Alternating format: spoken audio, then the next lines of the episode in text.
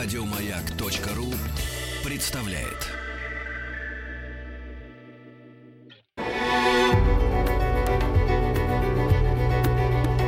Много букв.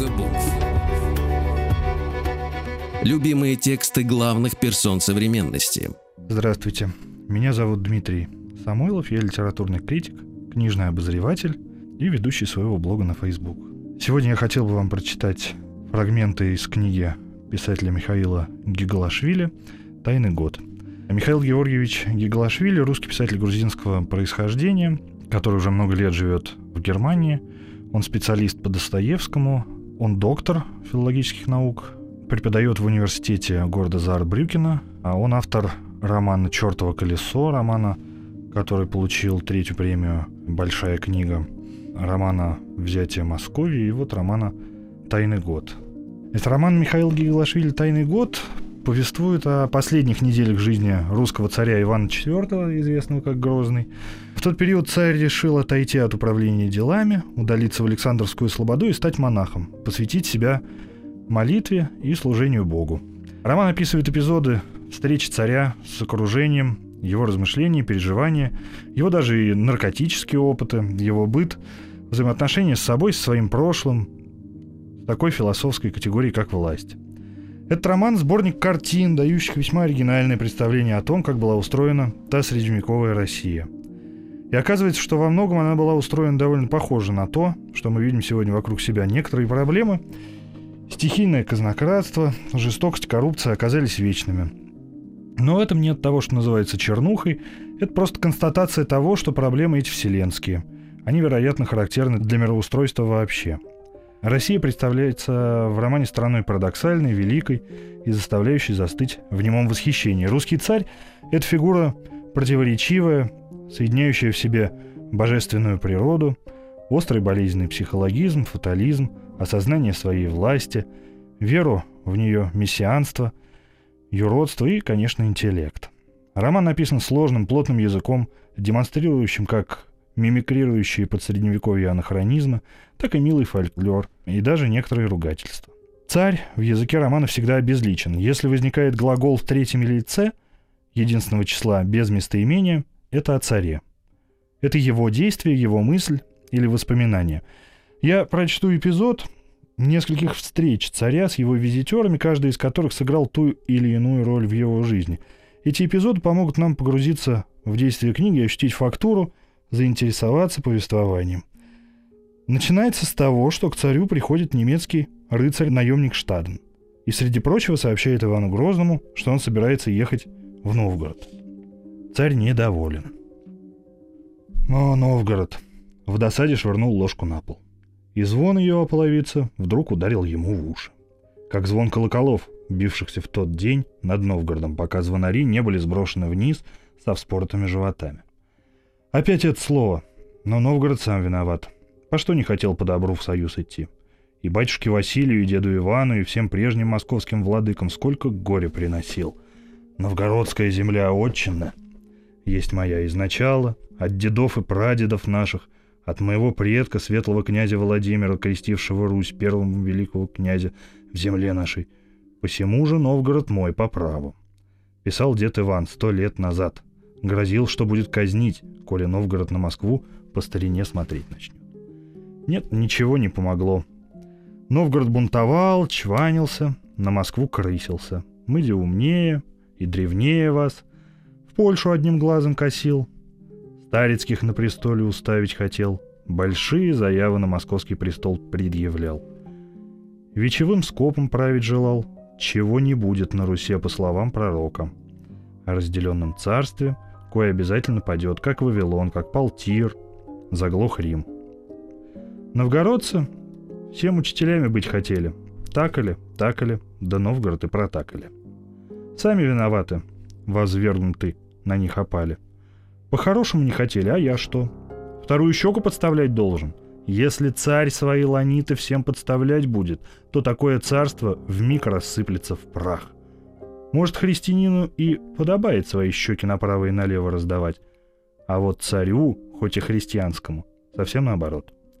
Да и кто слушаться будет битого царя? О, битый царь идет, кричать будут и тухлыми яйцами кидаться. Штаден зазвенел, загремел, пытаясь поднять ложку, а он, стряхнув с души морок мертвого Новгорода, добавил поучительно.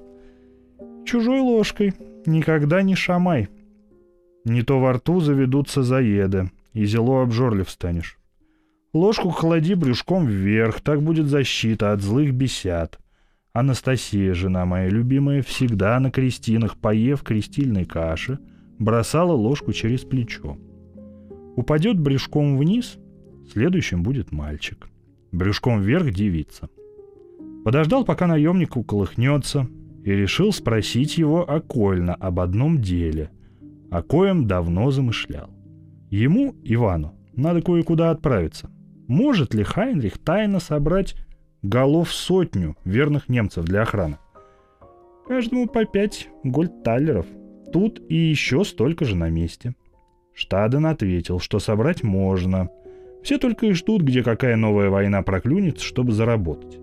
Да не на войну, а на поездку в дальнюю страну. А есть ли среди твоей братьев опытные корабелы, чтобы укромно и без шума три корабля построить? На это было отвечено, что были деньги, а люди найдутся. Полно бездельных голландцев в Болвановке. Сидят, трубки курят из пленных шведов, многие мастера по кораблям, да и новые полоняне-поличишки кое-чему научились у себя в Гданьске – а можно ли найти верных шкиперов, бацманов, команду для этих трех кораблей? Но набрать надо тихо, без шуму и гоготу, чтобы никто, а особо на Москве, не знал. Да, мой царь, как нет? Bist du sicher? Du mit dem Kopf? Ты уверен? Отвечаешь головой? Jawohl, bin ich sicher, mein великий князь. Да, я уверен, мой великий князь. Ну тогда ищи людей, человек сто охраны, а Корабелов сюда привези. Ты же по-прежнему на Неглинке живешь, ну иди. Скажу в приказе, чтобы тебя не трогали. И вилкой не ешь, не то подавишься. А подлые языки у меня попляшут. Больше тебя обижать не будут. Иди. Под грохот сапог наемника приходили колкие и острые мысли. Пора перебрать бояр дьяков. А то забыли, видать, что такое гнев Господень и как разит крестоносный меч. И тех особо взять к ногтю, кто про сеймы рады и вечер разговорцы ведет, на московский престол посягая и на раскол державы рассчитывая. Ох, прав был тысячу раз, князь Инок Васиан, говоря, если хочешь быть истинным самодержцем, не терпи возле себя никого мудрее тебя самого. И так поступая, будешь тверд на своем царстве, а ежели держать около себя мудрейших – то поневоле будешь их слушаться. И расползется держава, как гнилая ткань, ибо у каждого умника своя мудрость. Сколько голов, столько и умов. Ну да теперь все равно. Пусть сами как хотят, пусть дурацкие рады выбирают и перед своими упырями, маестетами, хвостами виляют казнокрады и курацапы. А я тут семью устрою и пешком в Кириллову обитель отправлюсь. Что человеку надо? Кус хлеба, звено рыбы, чашка кваса. Нет, не увидит меня больше в адовой Москве. Опять Прошка заглянул. Мастер Барма из Москвы приволокся, совета домогается. Это имя разожгло приятное и доброе. Барма у него совета просит, а сам мастер великий от Бога. Таких не сыскать ни в отцовых, ни в заморских землях. Дадим совет, как не дать. Зови. Вошел рослый человек в черной бороде, волосы горшком подрезаны, ленты стянуты, как у рукодельцев. Правый глаз раздут и красен. Ласково мотнул рукой на лавку перед собой. Что с глазом приключилось? Барма, приложив руку к сердцу и глубоко поклонившись, остался стоять, потер века. Ячмень присел, пыли много на стройке. «Не три, не три, не трожь, не тревожь, сам пройдет», с Божьей помощью. Вареным яйцом моя мамушка Аграфена лечила, и примочки из календулы хороши. Садись. Полюбил этого мастера еще со времен Казани, где Барма возвел такой великий Кремль, что все, увидев его, умом обомлели, словами обмелели. Это как земной житель такую небесную красу сотворить в состоянии? Не без чудесного тут, ни без ангелов небесных. Потом в Москве был возведен Бармой Покровский храм. В день Покрова Богородица – была взята Казань. Да не просто построил чудо, а с подковыкой восемь малых куполов напоминали о восьми минаретах Казанской мечети, а большой девятый купол над ними вознесен, как вечный господин. Теперь же после пожара, учиненного проклятым псом Девлет-Гиреем, храм надо отстраивать почти заново, чем Барма и занят. Да, Бог даровал такого мастера, что премудр и преискусен в своем деле, и не земчанин, а свой сын постников, городовых и церковных дел мастер. Ему можно доверять, вон сколько денег через его руки прошло, а ничего не прилипло. А могло, Бог, могло бы. Поди узнай, сколько камня, железа, гвоздей, скоб, щебня, раствора на храм уходит. Сколько ведер щей слопали под мастерье, сколько лопат и молотков потребно стройке. Что тебе, бармушка, от трудов твоих великих сюда ко мне многогрешному отвлекло? Барма завозился на лавке, раскладывая по коленям руки клешни. Нет сил терпеть. Чего не хвачусь, всего нет. Все тащат. Недавно ценный камень пять подвод завезли, на утро уже нет. Пусто, будто бес унес. И как умудрились так тихо подчистую столько камня спереть, ума не приложу. Надысь доску из севера доставили. Хорошую, без жучка, глазков и задоринок. Гляжу, на том месте, где доски свалены были, уголья трепещут. Что такое? Сгорело все. Подрядчик вражья морда говорит, и шало так смотрит, уже с утра пьян. А я в зале поворошил, там, может, две или три доски сожжены, а остальное где? Покрадены. Вздохнул, и здесь то же самое. Не представлять же к каждому камню сторожа с бердышом. Что за напасть такая? Хуже чумы и холеры. А где охрана была?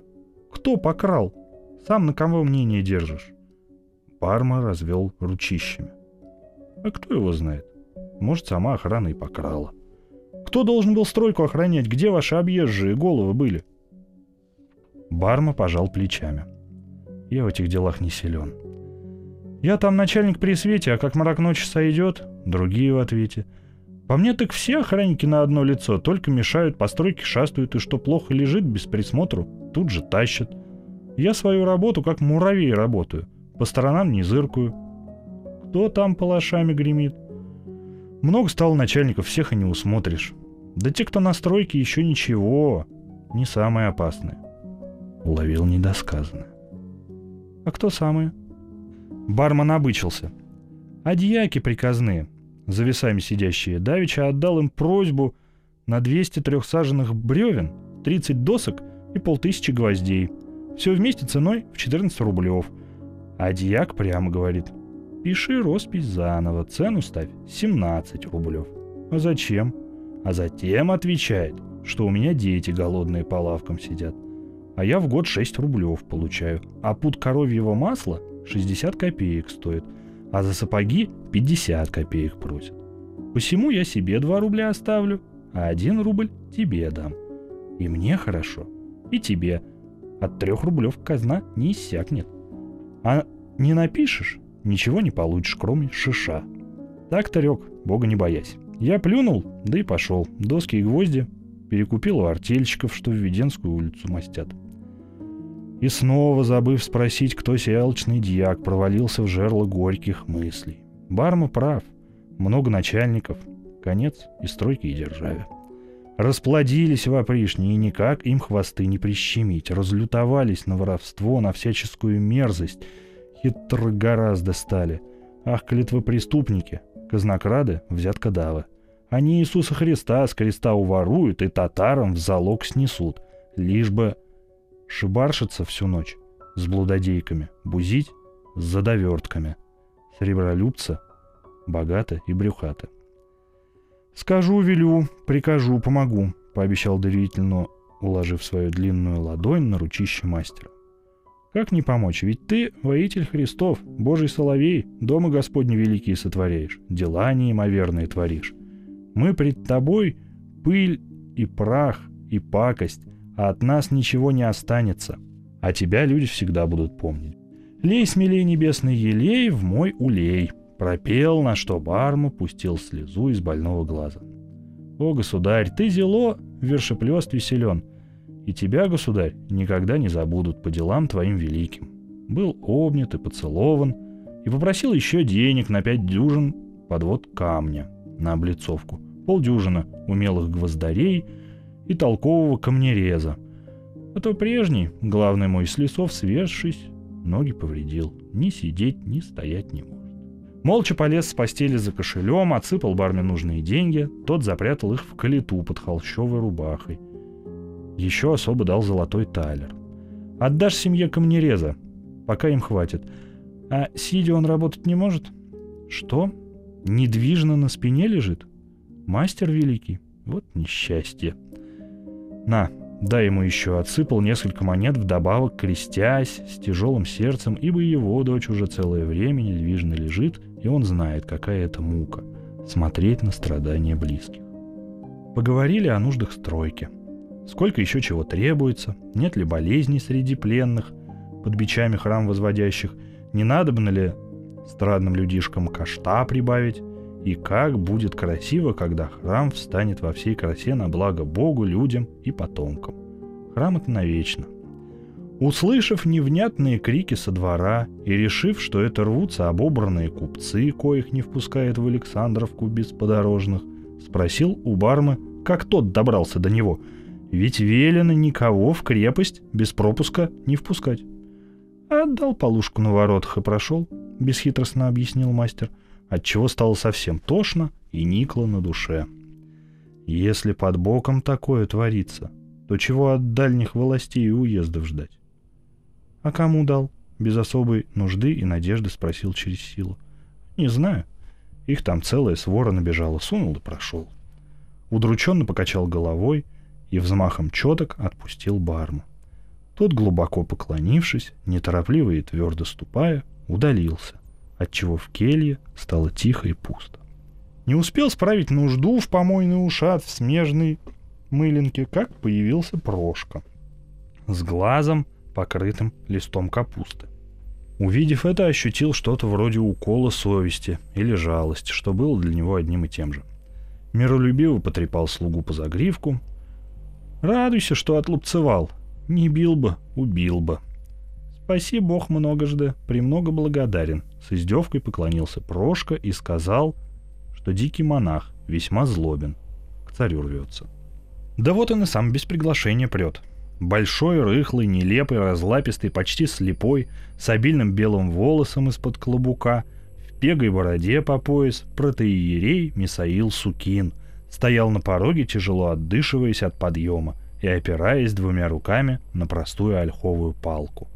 Это был его Ивана, воспитатель и духовник, а прежде духовник батюшки Василия. А начинал еще чернецом при деде Иване. И деду жизнь спас, когда на молебне толпа сзади вдруг как наперла и навлеклась, что деда с ног повалила и чуть не затоптала, а Мисаил его из-под тел за вон уволочь успел, прежде всех рынт и воевод. Схватил было поцеловать старческую руку, но Сукин руку вырвал — и сразу приступил к тому, зачем пришел. «А что моих монахов, что в Сергиевом посаде Христа радничали, в подвалы забрал? Чернецов, Авмрамия Глазатого и Асафа и диакона Даниила. Они нужное, богоугодное делали, на монастырь забирали. А ты их вострок? За что? По что людишек бьешь? Тягловое быдло изводишь, за кое ты перед Господом в ответе, человека-ядец. Перед Богом змеить у тебя не выйдет. Не спасут тебя от огня адова ни твои молитвы, ни вклады, петуха ты крови человеческой, страдник пекла. Опешил от такого сурового напора. Отче, ничего о монахах не знаю. А прочее все прошло, было и нету. Заднее забыл. Вперед иду. Ныне я тих и кроток. Не из сердца моего косматого, а из-за измен и татьбы наказывал. Чтобы другие знали, что их ждет. Грешникам ад надо было тут, на земле показать чтобы неповадно было. Сам же учил. Но Сукин, нависая над ним своим громадным брюхом, разя потом и немытым телом, гнул свое, не раз от него слышанное. «Акстись и ехидно словоблудие не разводи, любоначалие никому еще впрок не шло. Ты не Господь, чтобы ады на земле устраивать. Если рая не сделал, то ада не надо. Хватит жестоковать, пожалей народ. Чем он провинился? Зачем резать мозольных людишек, как скот? Разве не пашут они неутомимо и молча? Разве покорно не собирают, не одевают, не обувают, не кормят твоих солдат, чтобы воевать чужие земли? А куда тебе эти новые земли? Со своими бы совладать. Чего ты хочешь от своего мужварья, у твоих ног распростертого? Не то странно, что человек падает, а то, что поднимается, а ты его с сапогом в грязь. За что его кромсать и резать, в клетях насмерть свозить, как Ирод Нерон, первых христиан? Выбрался, наконец, из-под стариковой длани. Какие клети? Что за Нерон? Дай ответить, отче. Почтение хочу, послушание, веры, любви, надежды. Но ничего не имею. От этих слов протеерей совсем взбесился. Ишь, какие Яромида развел! Ты эти вакуморы брось! Любовь и почтение возжелал? Какие же будешь иметь, ежели людей египетскими казнями казнишь? Почтение и любовь не кровью и страхом, а добрыми делами добываются, а кровь родит злобу. Довольствуйся малым, получишь больше. А в гоне за большим и малое утеряешь. А ты что? Ад устроил. Что за игры твои палачи затеяли? Что? Не знаешь, в какие они игры играют? А в какие, чтоб каждому казнь по его имени придумывать? И Сукин, пристукнув палкой, за ней надо следить, чтобы не получить по спине. Не раз бывало в детстве. Злым, глухим, задыхающимся голосом стал говорить, что недобитые опричники в Галиче, Муроме, Вологде и еще кое-где новое развлечение себе отыскали. Делать с каждым то, что в его имени обозначено, при этом зверски жизни лишая. И понеслось. Илью Собакова, избитого до мясного естества, кинули некормленным псам. Двоюродного брата его, Макария Овцина, живьем освежевали, как овцу. Дормидонта Коровьева зажарили на костре, насадив на вертел. Семена Крошку изрубили на мелкие части и всех угощали, а кто не брал, тому персты отсекали – Служилого дьяка Афоньку Мясного палач разделал как скотину на оковалок, вырезку и голяшки. И кривлялся, будто торгуя этим. Максим Языков через щипцы языка лишился. Подьячьего сытного приказа Саву Холодухина обливали то ледяной водой, то кипятком, а потом, обрубив ноги по колено, спустили в прорубь. Попытался остановить старика. «Отче, стой, дай сказать!» Много букв. Много букв. Что читают те, о ком говорят все. Здравствуйте, я Дмитрий Самойлов. Сегодня я буду читать главу из романа Михаила Гиглашвили «Тайный год». Кто это делал? Уже наказано. Это было и прошло, отныне все по-иному. Пытался объяснить, что опришню вынужденно созывал – мой народец таков, что не сожми его в кулак, и все соки из него не выдави, так и будет на печи дрыхнуть, до молочных рек дожидаться. Что еще делать, как не дергать, тормошить, гонять? Народец до татар тих и скромен был. Не воровал и не бронился, а татары пришли, все пропало. Но Сукин ярился, бычился. «Ты на татар-то не съезжай. Мертвые не воскреснут, и мук своих обратно не получат, для мук времени нет». Даже иноземцев казнят.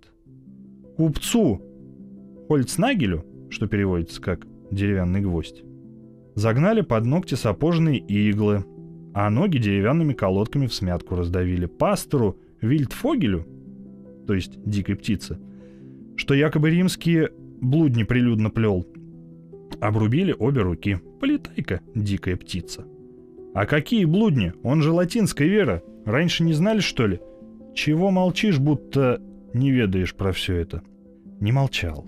Пытался возражать, что все это творилось теми, кто себя обманно опришни, называя на самом деле разбойничали и куролесили без его ведома, по своим прихотям и утехам, за что и наказано. Ну куда там? И слова не вставить. Протоиерей даже замахнулся на него палкой, прогремев. «У, не будь ты царь! неприкосновенная особа, так бы и оттаскал тебя за волосье. Ирод, ты и отца, и деда хужее. Те тоже кровопийцы были, но далеко им до тебя. Человеченка-то сластит, небось, а? Сладко как сахар, а? Говори, человека-ядец, выжималка. Непочтительные слова про отца и деда взбеленили. Выхватил у старца палку и стал кричать в ответ. «Ты кадык-то не распускай, отче! Охолонись маненько!» Да кто ты таков, чтобы мне тычки давать? Забыл, кто я? Что я делаю, что я не делаю, все от Бога, все в его воле. Я царь своей земли и всего, что на ней, и под ней, и над ней. И напомнил старику, что как Рюрикович, он прямое колено Цезаря Августа.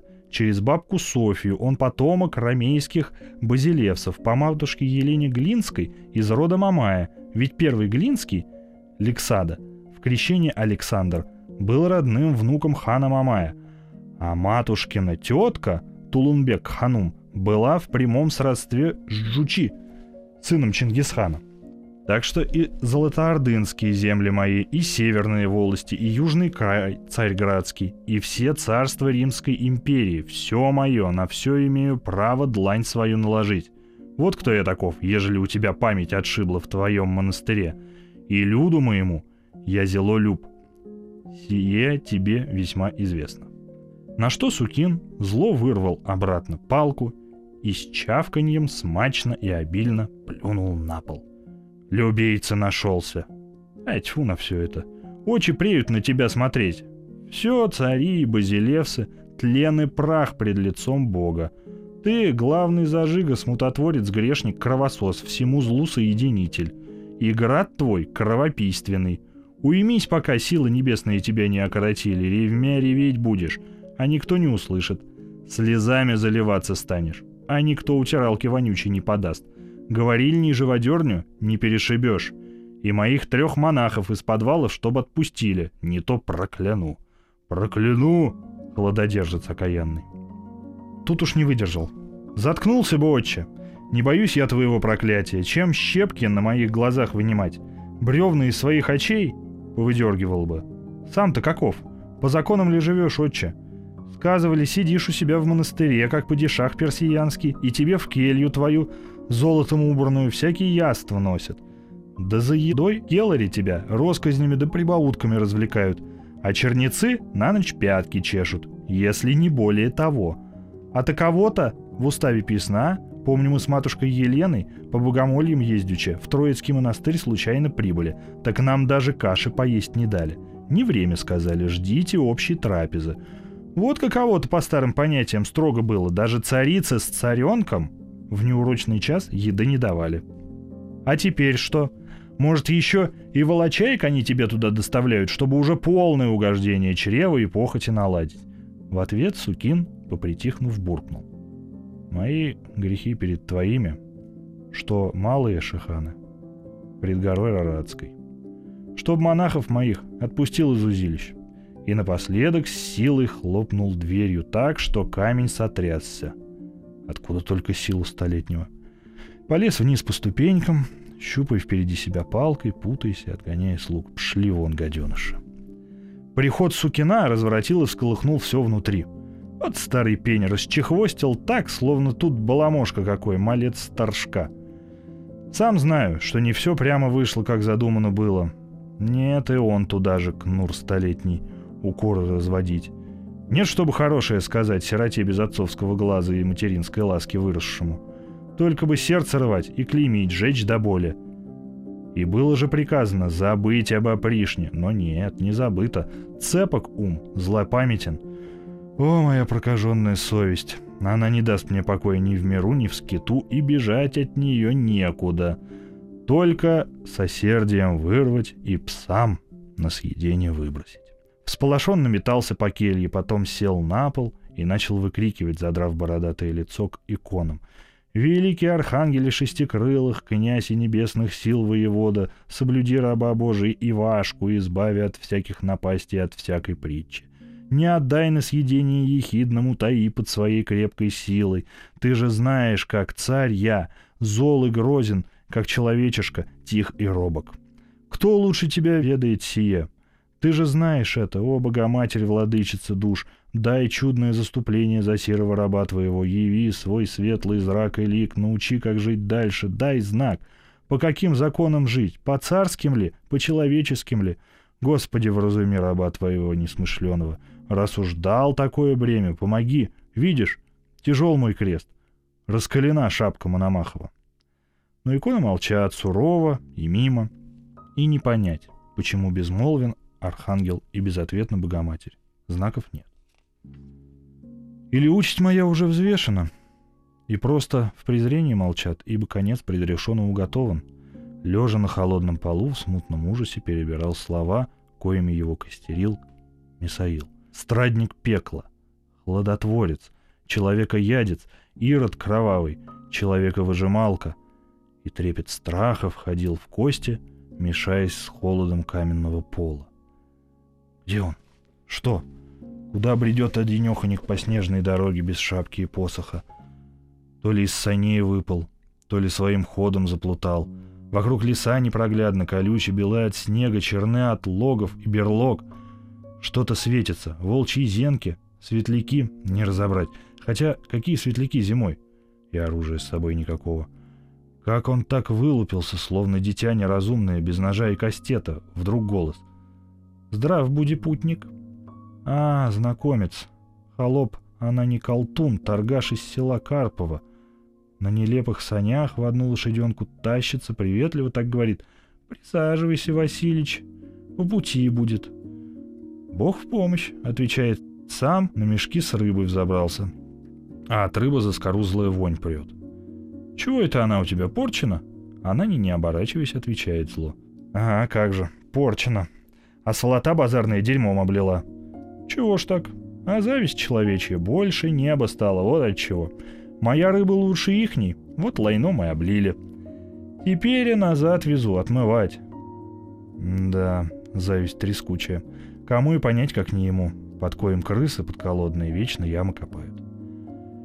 Так едут не спеша, ночь вокруг ясная, луна круглая и яркая, как солнце. Далеко и хорошо кругом видно. Она не кобылу пристегивает и своим делится — и все, что холоп блажит, так понятно, будто сам всю жизнь в мужицкой избе с тараканами куковал. Трудновато жить стало. Земли мало, хлеб плохо родится, народец зерно прячет, друг другу горсти в долг не дает. Жить нечем, а оброки земские подати, а расходы мирские подавай исправно и пощады не жди ни от кого. А мне каково, стал возражать, оброк собирать с ленивых, торговых людей понукать, стряпчих и целовальников проверять, подати выбивать, на военные нужды с протянутой рукой по князьям таскаться. А что за князья, прости господи, их отцы и деды ордынским мурзам стремена лизали, до своих жен, дочерей, на войлки их смарадные подсовывали. А теперь тоже чванятся, мы де князья. Голь перекатная, срамотники, а не князья. Так в разговорах доехали до каких-то огней. Ба, да это же Александровка. Вон и колокольня распятская высится. Вот оно что, значит, гулял недалеко, заплутал. Вдруг она не строго говорит. «Все, слезай, Васильич. Мне туда нельзя, твоя опришня больно люта стала. Всех поперечных мутузят аглоеды, слезай, говорю. Не то я тебя...» И погрозил кнутовищем. Опешил от такой грубости. Да делать нечего, не биться же на кулачках с холопом, да еще с таким здоровым и масластым. И с собой, как назло, ни кистеня, ни заточки, ни подковы, ни ножа, даже посоха нет, чтобы наглецу по башке дать. Слез, отошел, оглянулся, а саней уже нет. Словно взлетели, как птица небесная. Да Анани ли это был? Анани не смел бы грозить. Нет, какой там Анани? Ангел суровый, что в человечьей личине промеж людей затесался и приговоры исполняет. — или леший. Идти надо через снег к первой избе и ноги задирать, как оленю, чтоб из сугробов выбраться. Святые ангели, страшные и грозные воеводы, моли Бога о нас, не устраши меня, маломощного, дай мне, ангели, смиренное твое пришествие и красное хождение. Через ободворок подобрался к избе. В окнах огня нет, крыльцо. Взошел кое-как по гнилым мягким просевшим ступеням, сени не заперты. Дверь с ржавым скрипом отворилась, шагнул в темноту и рухнул куда-то. Очнулся в горячей воде. Откуда-то слабый, красноватый свет точится. Вода удушливо сладко воняет. Да не вода это, а кровь.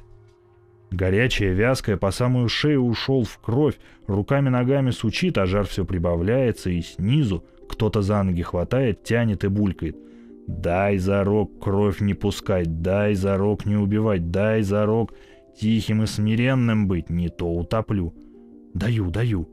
Даю, Господи, ни одной души за мной не будет, ни за пазуху не спрячу, ни в подмышках не пронесу, тих и смирен буду, даю, Господи, великий зарок, только спаси.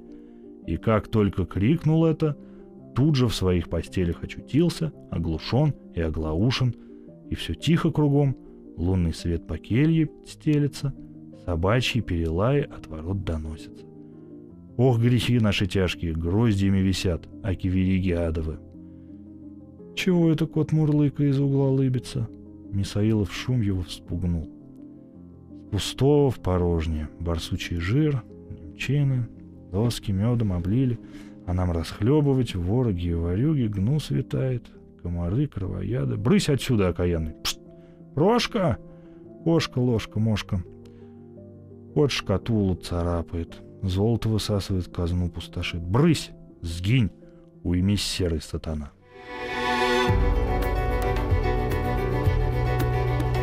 Много букв. Много букв. Что читают те, о ком говорят все. Здравствуйте. Я литературный обозреватель Дмитрий Самойлов. Сегодня я буду читать главы из романа Михаила Гигалашвили «Тайный год». На Распятской колокольне пробила ночь. Крепость затихла, на гауптвахте у ворот ходили горбатые тени, взблескивали блики пердышей — Убрав келью после разгрома Сукина и кое-как уложив огорченного царя, слуги Прошка и его Шурина Ниська отправились исполнять царский приказ.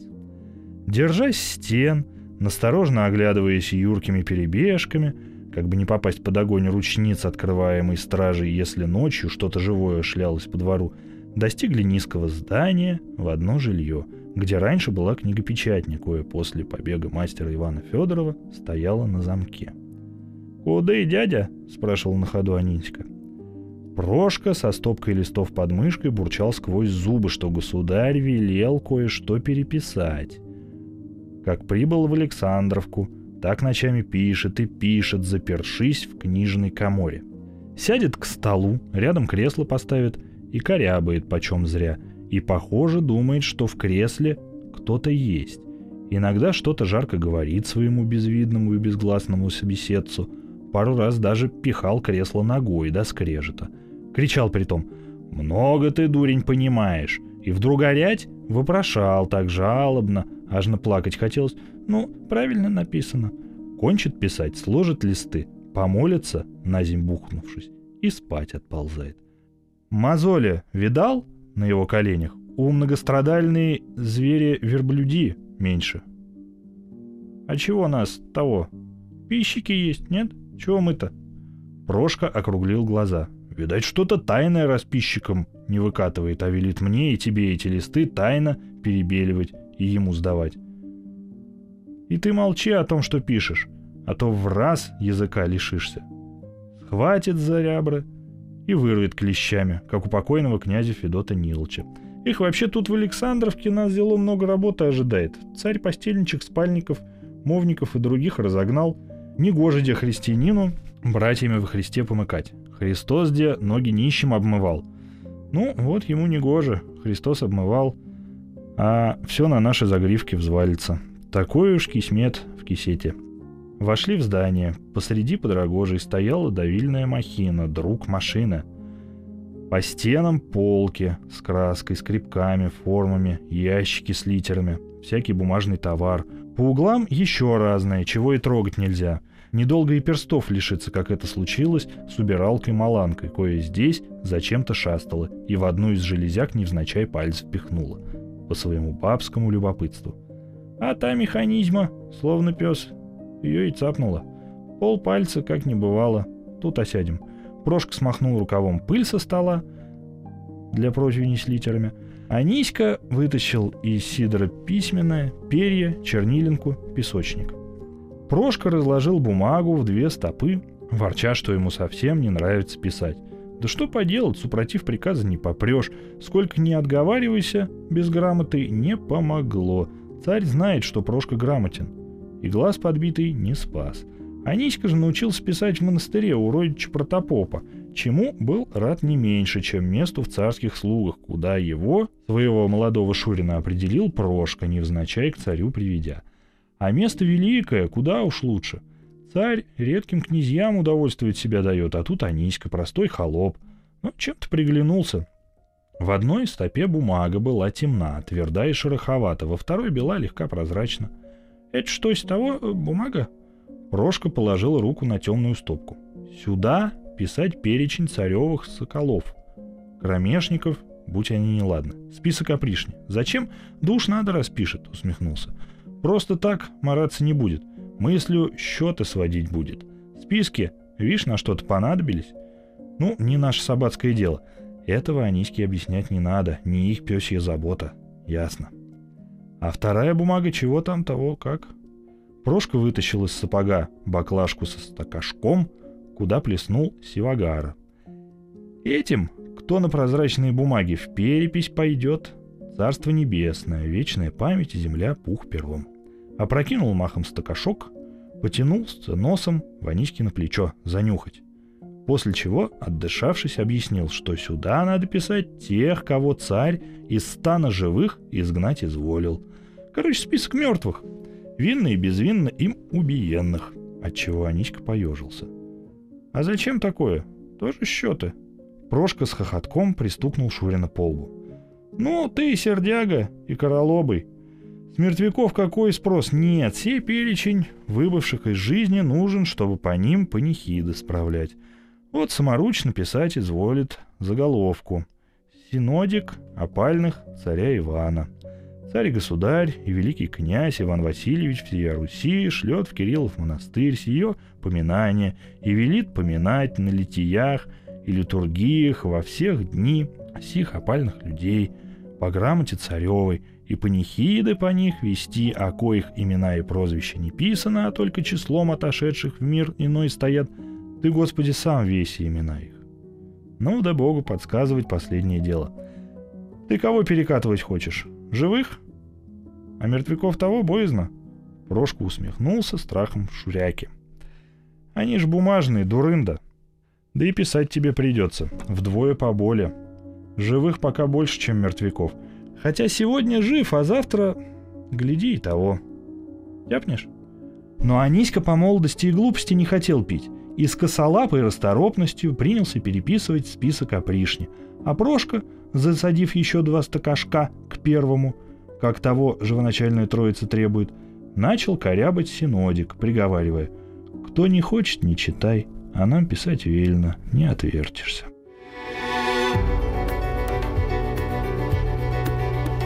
Много букв. Много букв.